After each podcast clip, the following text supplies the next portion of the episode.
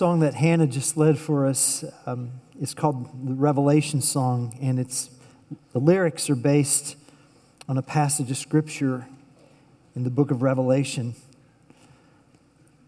It says, Around the throne, on each side of the throne, are four living creatures, and day and night they never cease to say, Holy, holy, holy is the Lord God Almighty, who was and is and is to come. Day and night, ceaselessly, they say, before the most magnificent, beautiful, splendid, powerful God, the only God, holy, holy, holy, Lord God Almighty, who was and is and is to come. I mean, that's. How can they not be bored saying that? Because God is so beautiful and so holy and so splendid and so mighty. It's just, it never gets old, ever, ever. And we get to participate in that uh, holy moment where we get to cry out with uh, all of the angelic creatures Holy, holy, holy is the Lord God Almighty, who was and is and is to come. When that desire so saturates your life, sin is just not that interesting. And that is our hope here as we gather, that we would be so captivated by the vision of Christ that we would find sin just not interesting. That's part of what it means when we say that we are a life changing community passionately pursuing Christ. Um, so, my name is Randy. If this is your first Sunday here at Windsor Road, and I'm just uh, so happy to get to worship Jesus with you and with our church family. And um, as you look around the room here in our teaching time, we have been on a journey through the Old Testament book of Exodus the Old Testament book of Exodus. And uh, we're in Exodus chapter 20 right now. It's sort of a series within a series uh, on the Ten Commandments. And so this morning we're going to be looking at the seventh commandment, Exodus chapter 20, verse 14. You shall not commit adultery. You shall not commit adultery. Now, some of you are sitting here with your first time guest, and right about now you're thinking, oh, I forgot he was going to talk about this. I should have read his Friday email, you know, and, uh, right? And I totally get that. Um, here's the deal, and I believe this the Bible has the best things to say about the most important things in life best things to say about the most important things in life. And this is very, very important. And so we're going to be looking at this verse here this morning. Um, but before we look at this verse, I want to talk about a book that I hope no one here ever buys. It's called The 50 Mile Rule your guide to infidelity and extramarital etiquette. Is there such a thing? According to the author, labeled as the ultimate handbook for cheaters, topics include what makes a suitable affair partner, the adultery rules you must never break. Oh, so there are rules. When to call it quits, what to do if you're caught I'm not making this up. This, the Chicago Tribune uh, interviewed the author of this book um, along these lines. Question Well, what about the morality of extramarital affairs? Here's what the author said Well, affairs are immoral and wrong, period. But, you knew that was coming. The reality is that people are having them anyway, so you have to meet people where they are and for a lot of people, morality doesn't end up in it. So if people are doing it anyway, you have to try to mitigate the hard edges. Question number two You say in your book, don't feel guilty. Well, that doesn't seem realistic. Author's response Well, guilt is basically something built into society to keep you in line. If you're going about your business in a discreet way, and if you're continuing to take care of your wife, and most importantly, your children, there's no reason to feel guilt. Question three, last question. Say a friend were considering getting involved in an extramarital affair. What advice would you give them?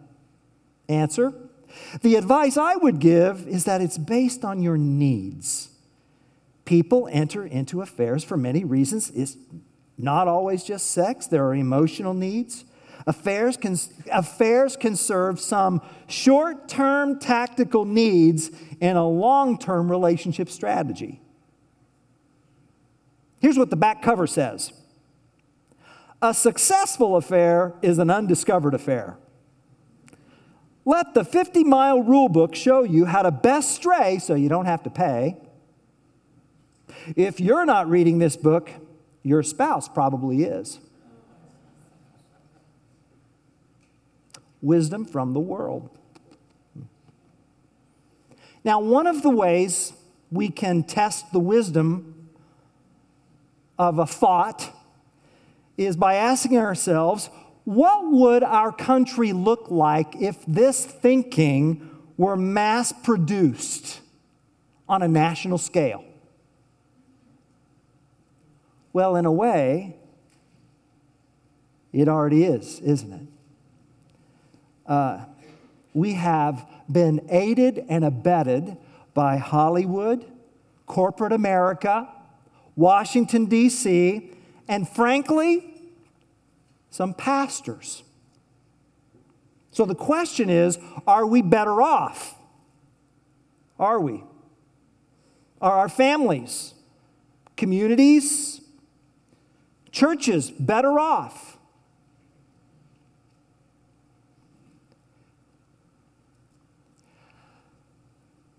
Well, is there a better way? Yes. Yes, it's the Creator's intention. And it's not the 50 mile rule, it's the 50 year rule. That is marriage as a soul uniting, mind uniting, body uniting, life uniting till death do us part covenant between a woman and a man. A picture of godly love, godly sacrifice, godly leadership, a, a sacred, satisfying, intimate, naked, and unashamed union, which is a living parable of God's love for his people. A portrait which, if mass produced, would cause the flourishing of not just families, but communities and the flourishing of a nation and a legacy of holiness for our children and grandchildren that they might thrive. That they might thrive. That's the better way. And so, in order to protect this God ordained, God glorifying, sacred union, the Lord has gifted us, gifted us with the seventh commandment You shall not commit adultery. Now, what I want to do this morning is I want us to define the term biblically, and then I want to talk about the rationale behind this particular commandment. And then I want us to look at two case studies. I want to look at a leader who, by God's grace, was able to keep this command when tempted. And then I want to look uh, at another leader who fell. And I want to learn from both to honor God. And, and my goal, church family, um, well, let me put it this way you need more than willpower to keep this command. Willpower is not enough. So, so my goal is to take us and keep us into the presence of a holy, beautiful, splendid, sacred, almighty, captivating King, and to have us stay in His presence both in this room and out of this room, wherever we go, so that this particular sin and any other sin is just simply not interesting. I want us to be so captivated with Christ that we find sin uninteresting. Taste and see that the Lord is good. That's where we're going today. So, so let's uh, define the term here. You shall not commit adultery. The Bible defines adultery as consensual sex between a married person and someone other than their spouse. So, adultery invades another's marriage. Uh, adultery is the act of pillaging a marriage, it steals the honor of the secret, sacred space between a husband and a wife. So, uh, adultery is not merely the pirating of someone's spouse, it's pirating honor.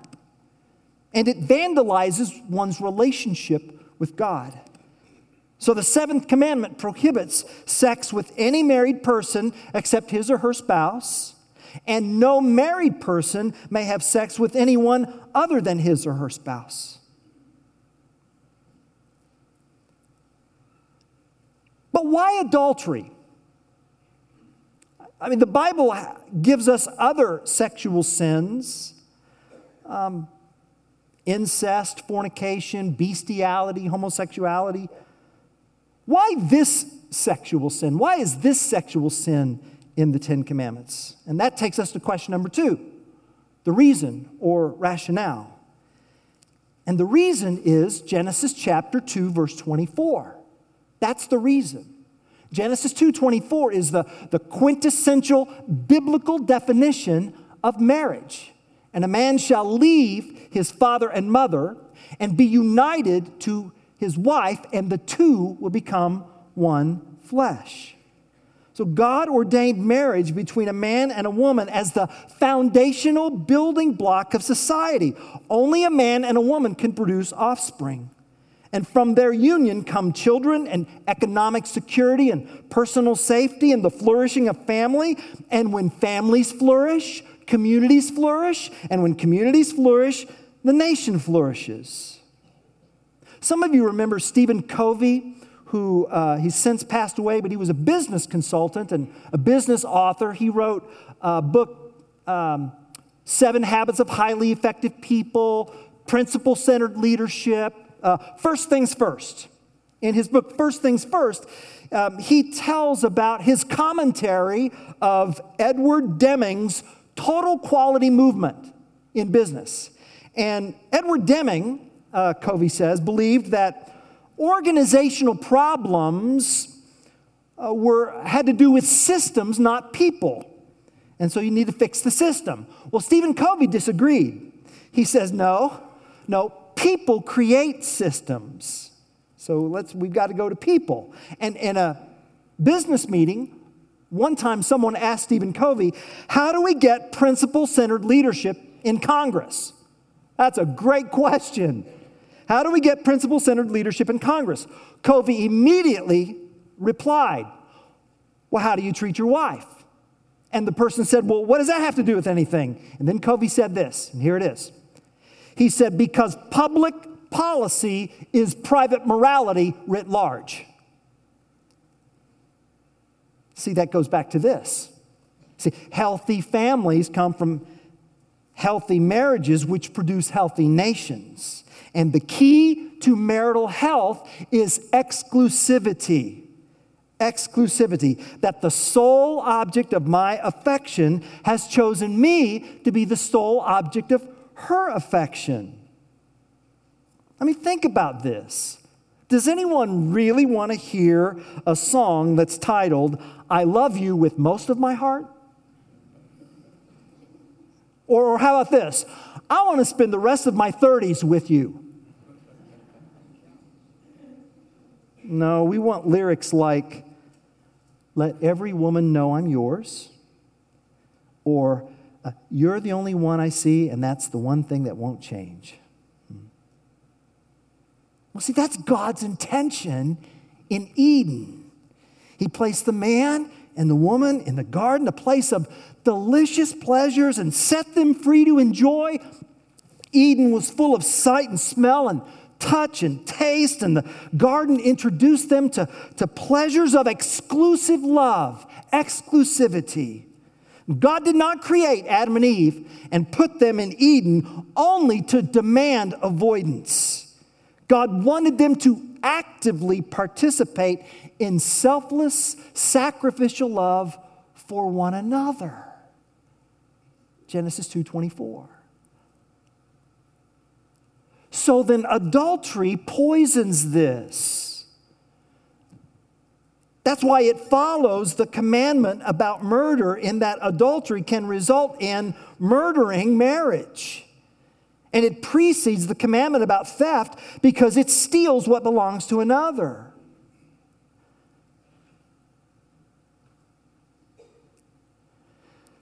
I don't know how you're hearing this right now.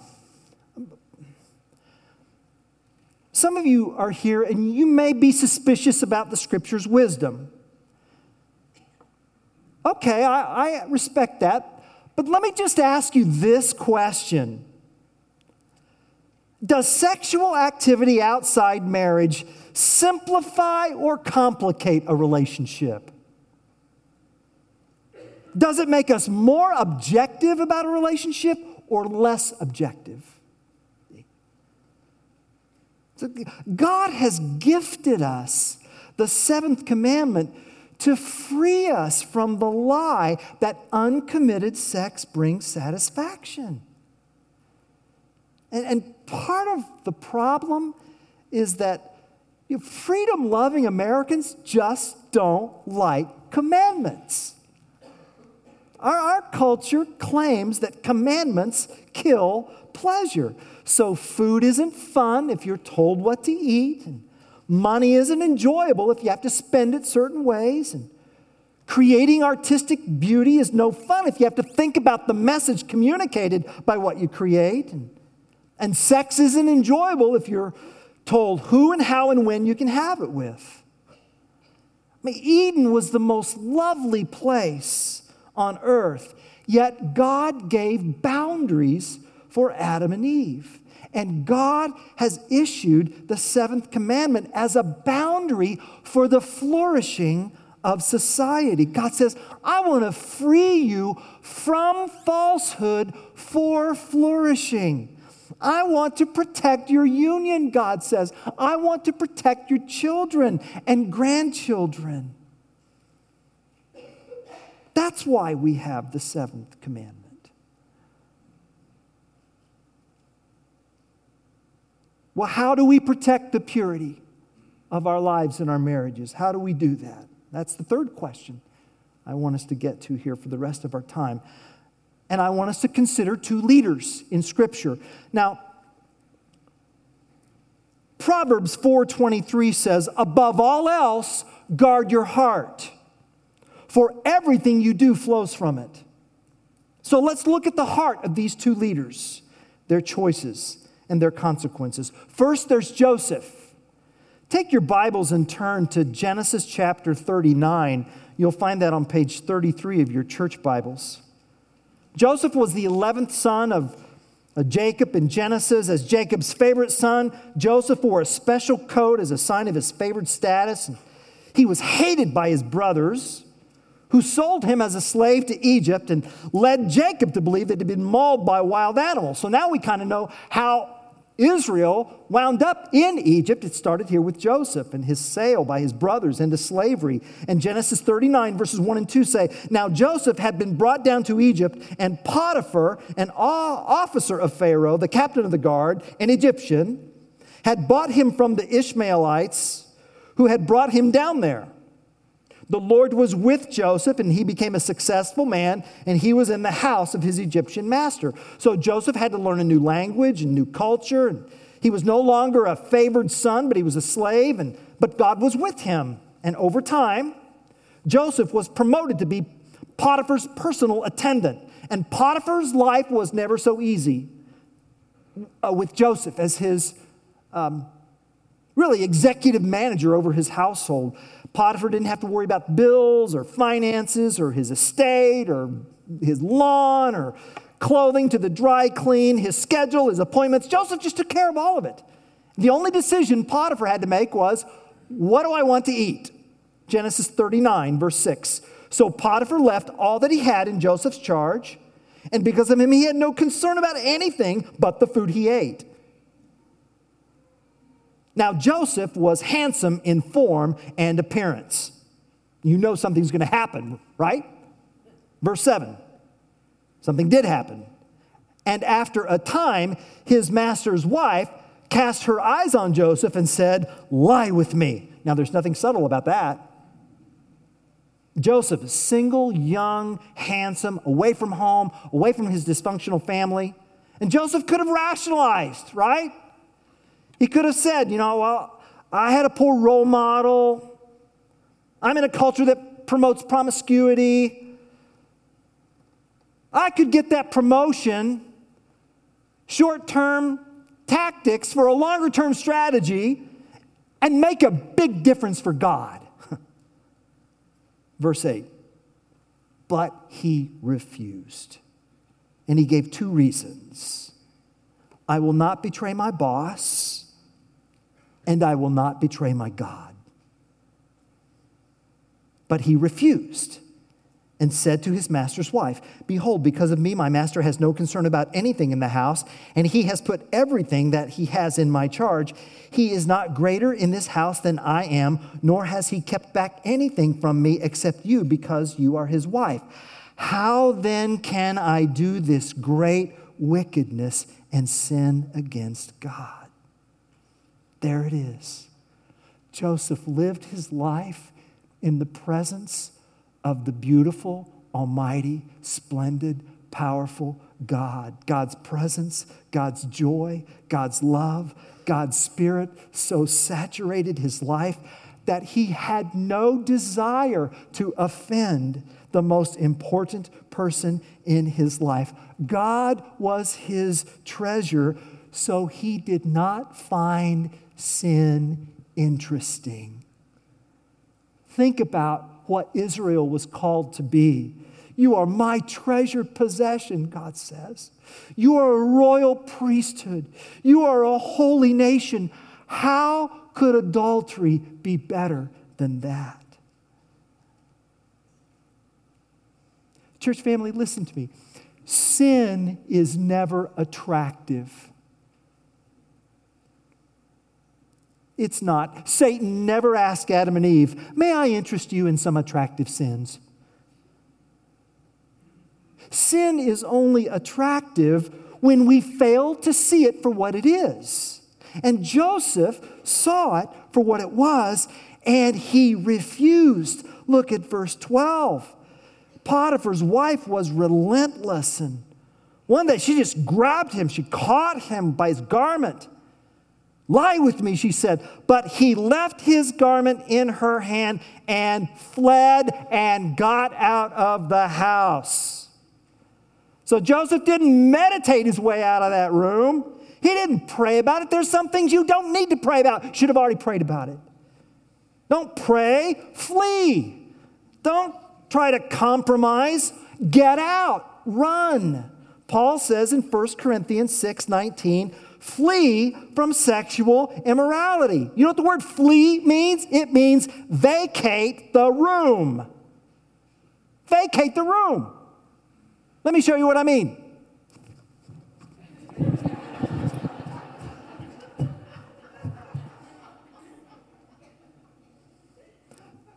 Can you hear me? Do you get it? When I say get it, you say got it. I'll say good. Get it? Good. That's what flee means. Vacate the room, hang up the phone, turn off the screen, disconnect from the internet, and refuse to imagine the possibilities. Jesus said in Matthew 5 27 and 28, You've heard that it was said, You shall not commit adultery. But I say to you that everyone who looks at a woman with lustful intent has already committed adultery with her in his heart. Why? Because Jesus knows it starts in the heart. Adultery never starts in bed, it always starts in the heart. Matthew 15, 19. For out of the heart come evil thoughts and murder and adultery. This is just the rest of the commandments here sexual immorality, theft, false witness, slander. And Joseph's heart lived in the presence of God. And, and as a result, he passed the test. Now, not initially, because if you know, some of you may be saying, I'd lose my job if I walked out like that. Yes, you might. You might lose your job, but you won't lose your integrity. And Joseph lost his job. He was sent to the dungeon, yet he was faithful. And in passing that test, Joseph was prepared at God's timing. See, he didn't know. He didn't know that by passing that test, God was preparing him for something out in the future that he was not even aware of. You cannot fulfill your God ordained destiny when you deliberately choose disobedience. Someone once said, faith is more than merely believing that Jesus died for your sins. Faith is confidence that God's way is better than sin. That's Joseph. I really wish King David had responded that way. Centuries later, King David of Israel, he'd been king about 20 years. Israel was healthy and strong. David was in the prime of his career. His country had destroyed their most powerful foe, the Ammonites, and now Israel controlled the trade route uh, from Egypt to Syria. Take your Bibles and turn to 2 Samuel chapter 11. It's on page 262 of your church Bibles.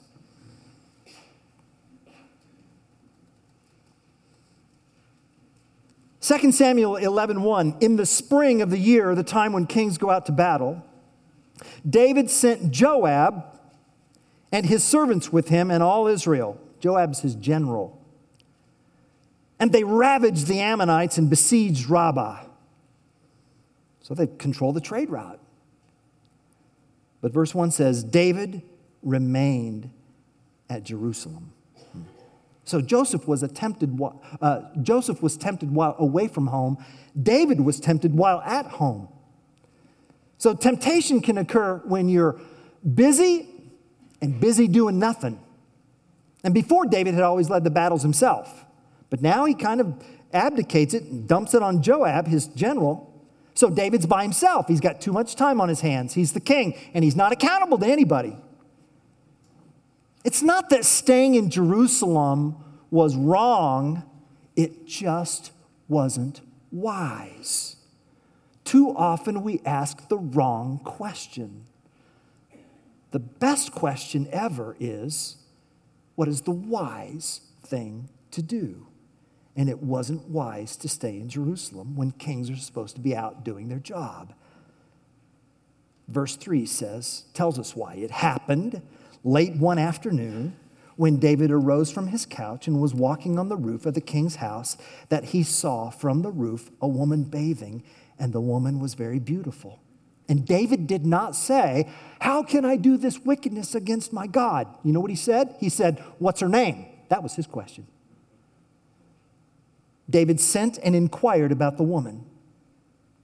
Is this not Bathsheba, the daughter of Eliam, the wife of Uriah the Hittite? So David sent messengers and took her, and she came to him, and he lay with her. Now she had been purifying herself from her uncleanness. And then she returned to her house. And you know what's going to happen next. You know. Verse 5. And the woman conceived. And she sent and told David, I'm pregnant. And instead of confessing, David just keeps making one bad decision after another. First, he was out where he never should have been. He saw what he never should have seen. He asked a question he never should have asked. And then he took something that wasn't his to have. Bathsheba's husband, Uriah, served in David's army.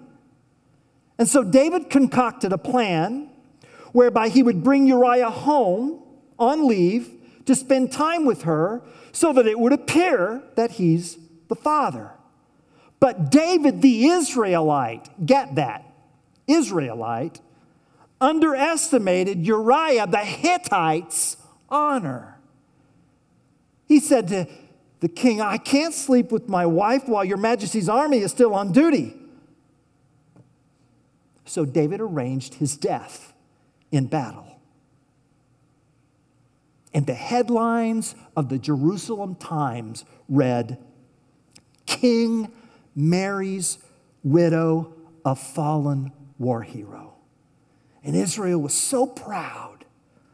What a king, so wise and benevolent, that he would bring this poor widow into his court. And, and the ceremony was grand and the food was plenty. And, and oh, and now she's blessed with a child from the king. And the woman who would have been a destitute widow is now mother to a prince. Everyone was pleased. Not everyone. 2 Samuel 11 27. But the thing David had done displeased the Lord. And God confronted him David, how could you do this? I mean, I, I, gave you Israel. I gave you Judah. I gave you the kingdom. And if all of this had been too little, I would have given you more. All you would have had to do was just ask, but you didn't ask, you took, you did evil. Why is adultery evil? It's not merely because a marriage is rated. God says, David, by defiling the marriage of Uriah, you robbed me of the joy I took in witnessing their purity. David, I love the way Uriah loved Bathsheba. You stole that. And so out of your own house I will bring calamity. Your sin was in secret, my punishment will be made very public. And God forgave David. David was broken. We know that God forgave David. And David could not undo the consequences of his sin. And if you had asked David that morning, would you like to wreck the rest of your life in the next 30 minutes? He'd have looked at you like you're crazy. Sin is never attractive, it only appears attractive when we fail to see it for what it is. And here's the irony of it all, church family King David had the same copy of Joseph's story as you and I just saw it. No wonder the psalmist said, I've hidden your word in my heart that I may not sin against thee.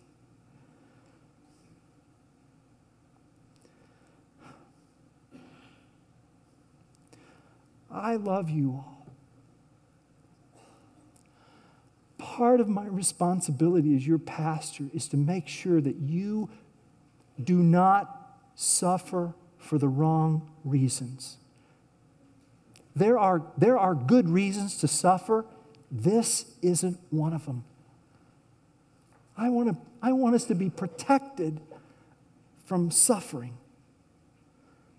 And so I just I want to ask a question. I ask this question in the fireside room every Sunday. What's your name? What's your name? Do you know who you are? Any Josephs in our church? Any Davids here? We're all here. We're all here, rescued and redeemed from a past that we could not change on our own. Do you know where you are? Do you know where you are? Are, are you on the balcony or are you, are you in the battle? Are you where you're supposed to be? Are you asking questions you have no business asking? Have you fallen? Have you experienced and felt, yes, felt, Christ's grace and forgiveness? You do not need more willpower. You need stronger desires for the God who is splendid in every way. Sin is never attractive next to the treasure of Christ. Find Christ captivating, and you will find sin uninteresting. That's what I, that's what I want us to take home today. And you know what's so captivating about Christ. He took the shame of David's nakedness and put it on his own body, naked and spread out on a Roman cross to die for our sins. And that irresistible grace transforms, hear me now, because these are words that God used of Israel, transforms harlots into virgins and virgins into faithful, beautiful brides. And that's why the Apostle Paul will say in the book of Corinthians, 1 Corinthians 6:11, you were washed, you were sanctified, you were justified in the name of the Lord Jesus Christ. Every dark, distorted, and damning stain disappears beneath the river of Christ's justifying grace. The power for purity begins with Christ crucified, buried, and resurrected. And the strength for sustaining purity lies with the Spirit's indwelling presence, reminding us who we are. You're a child of God.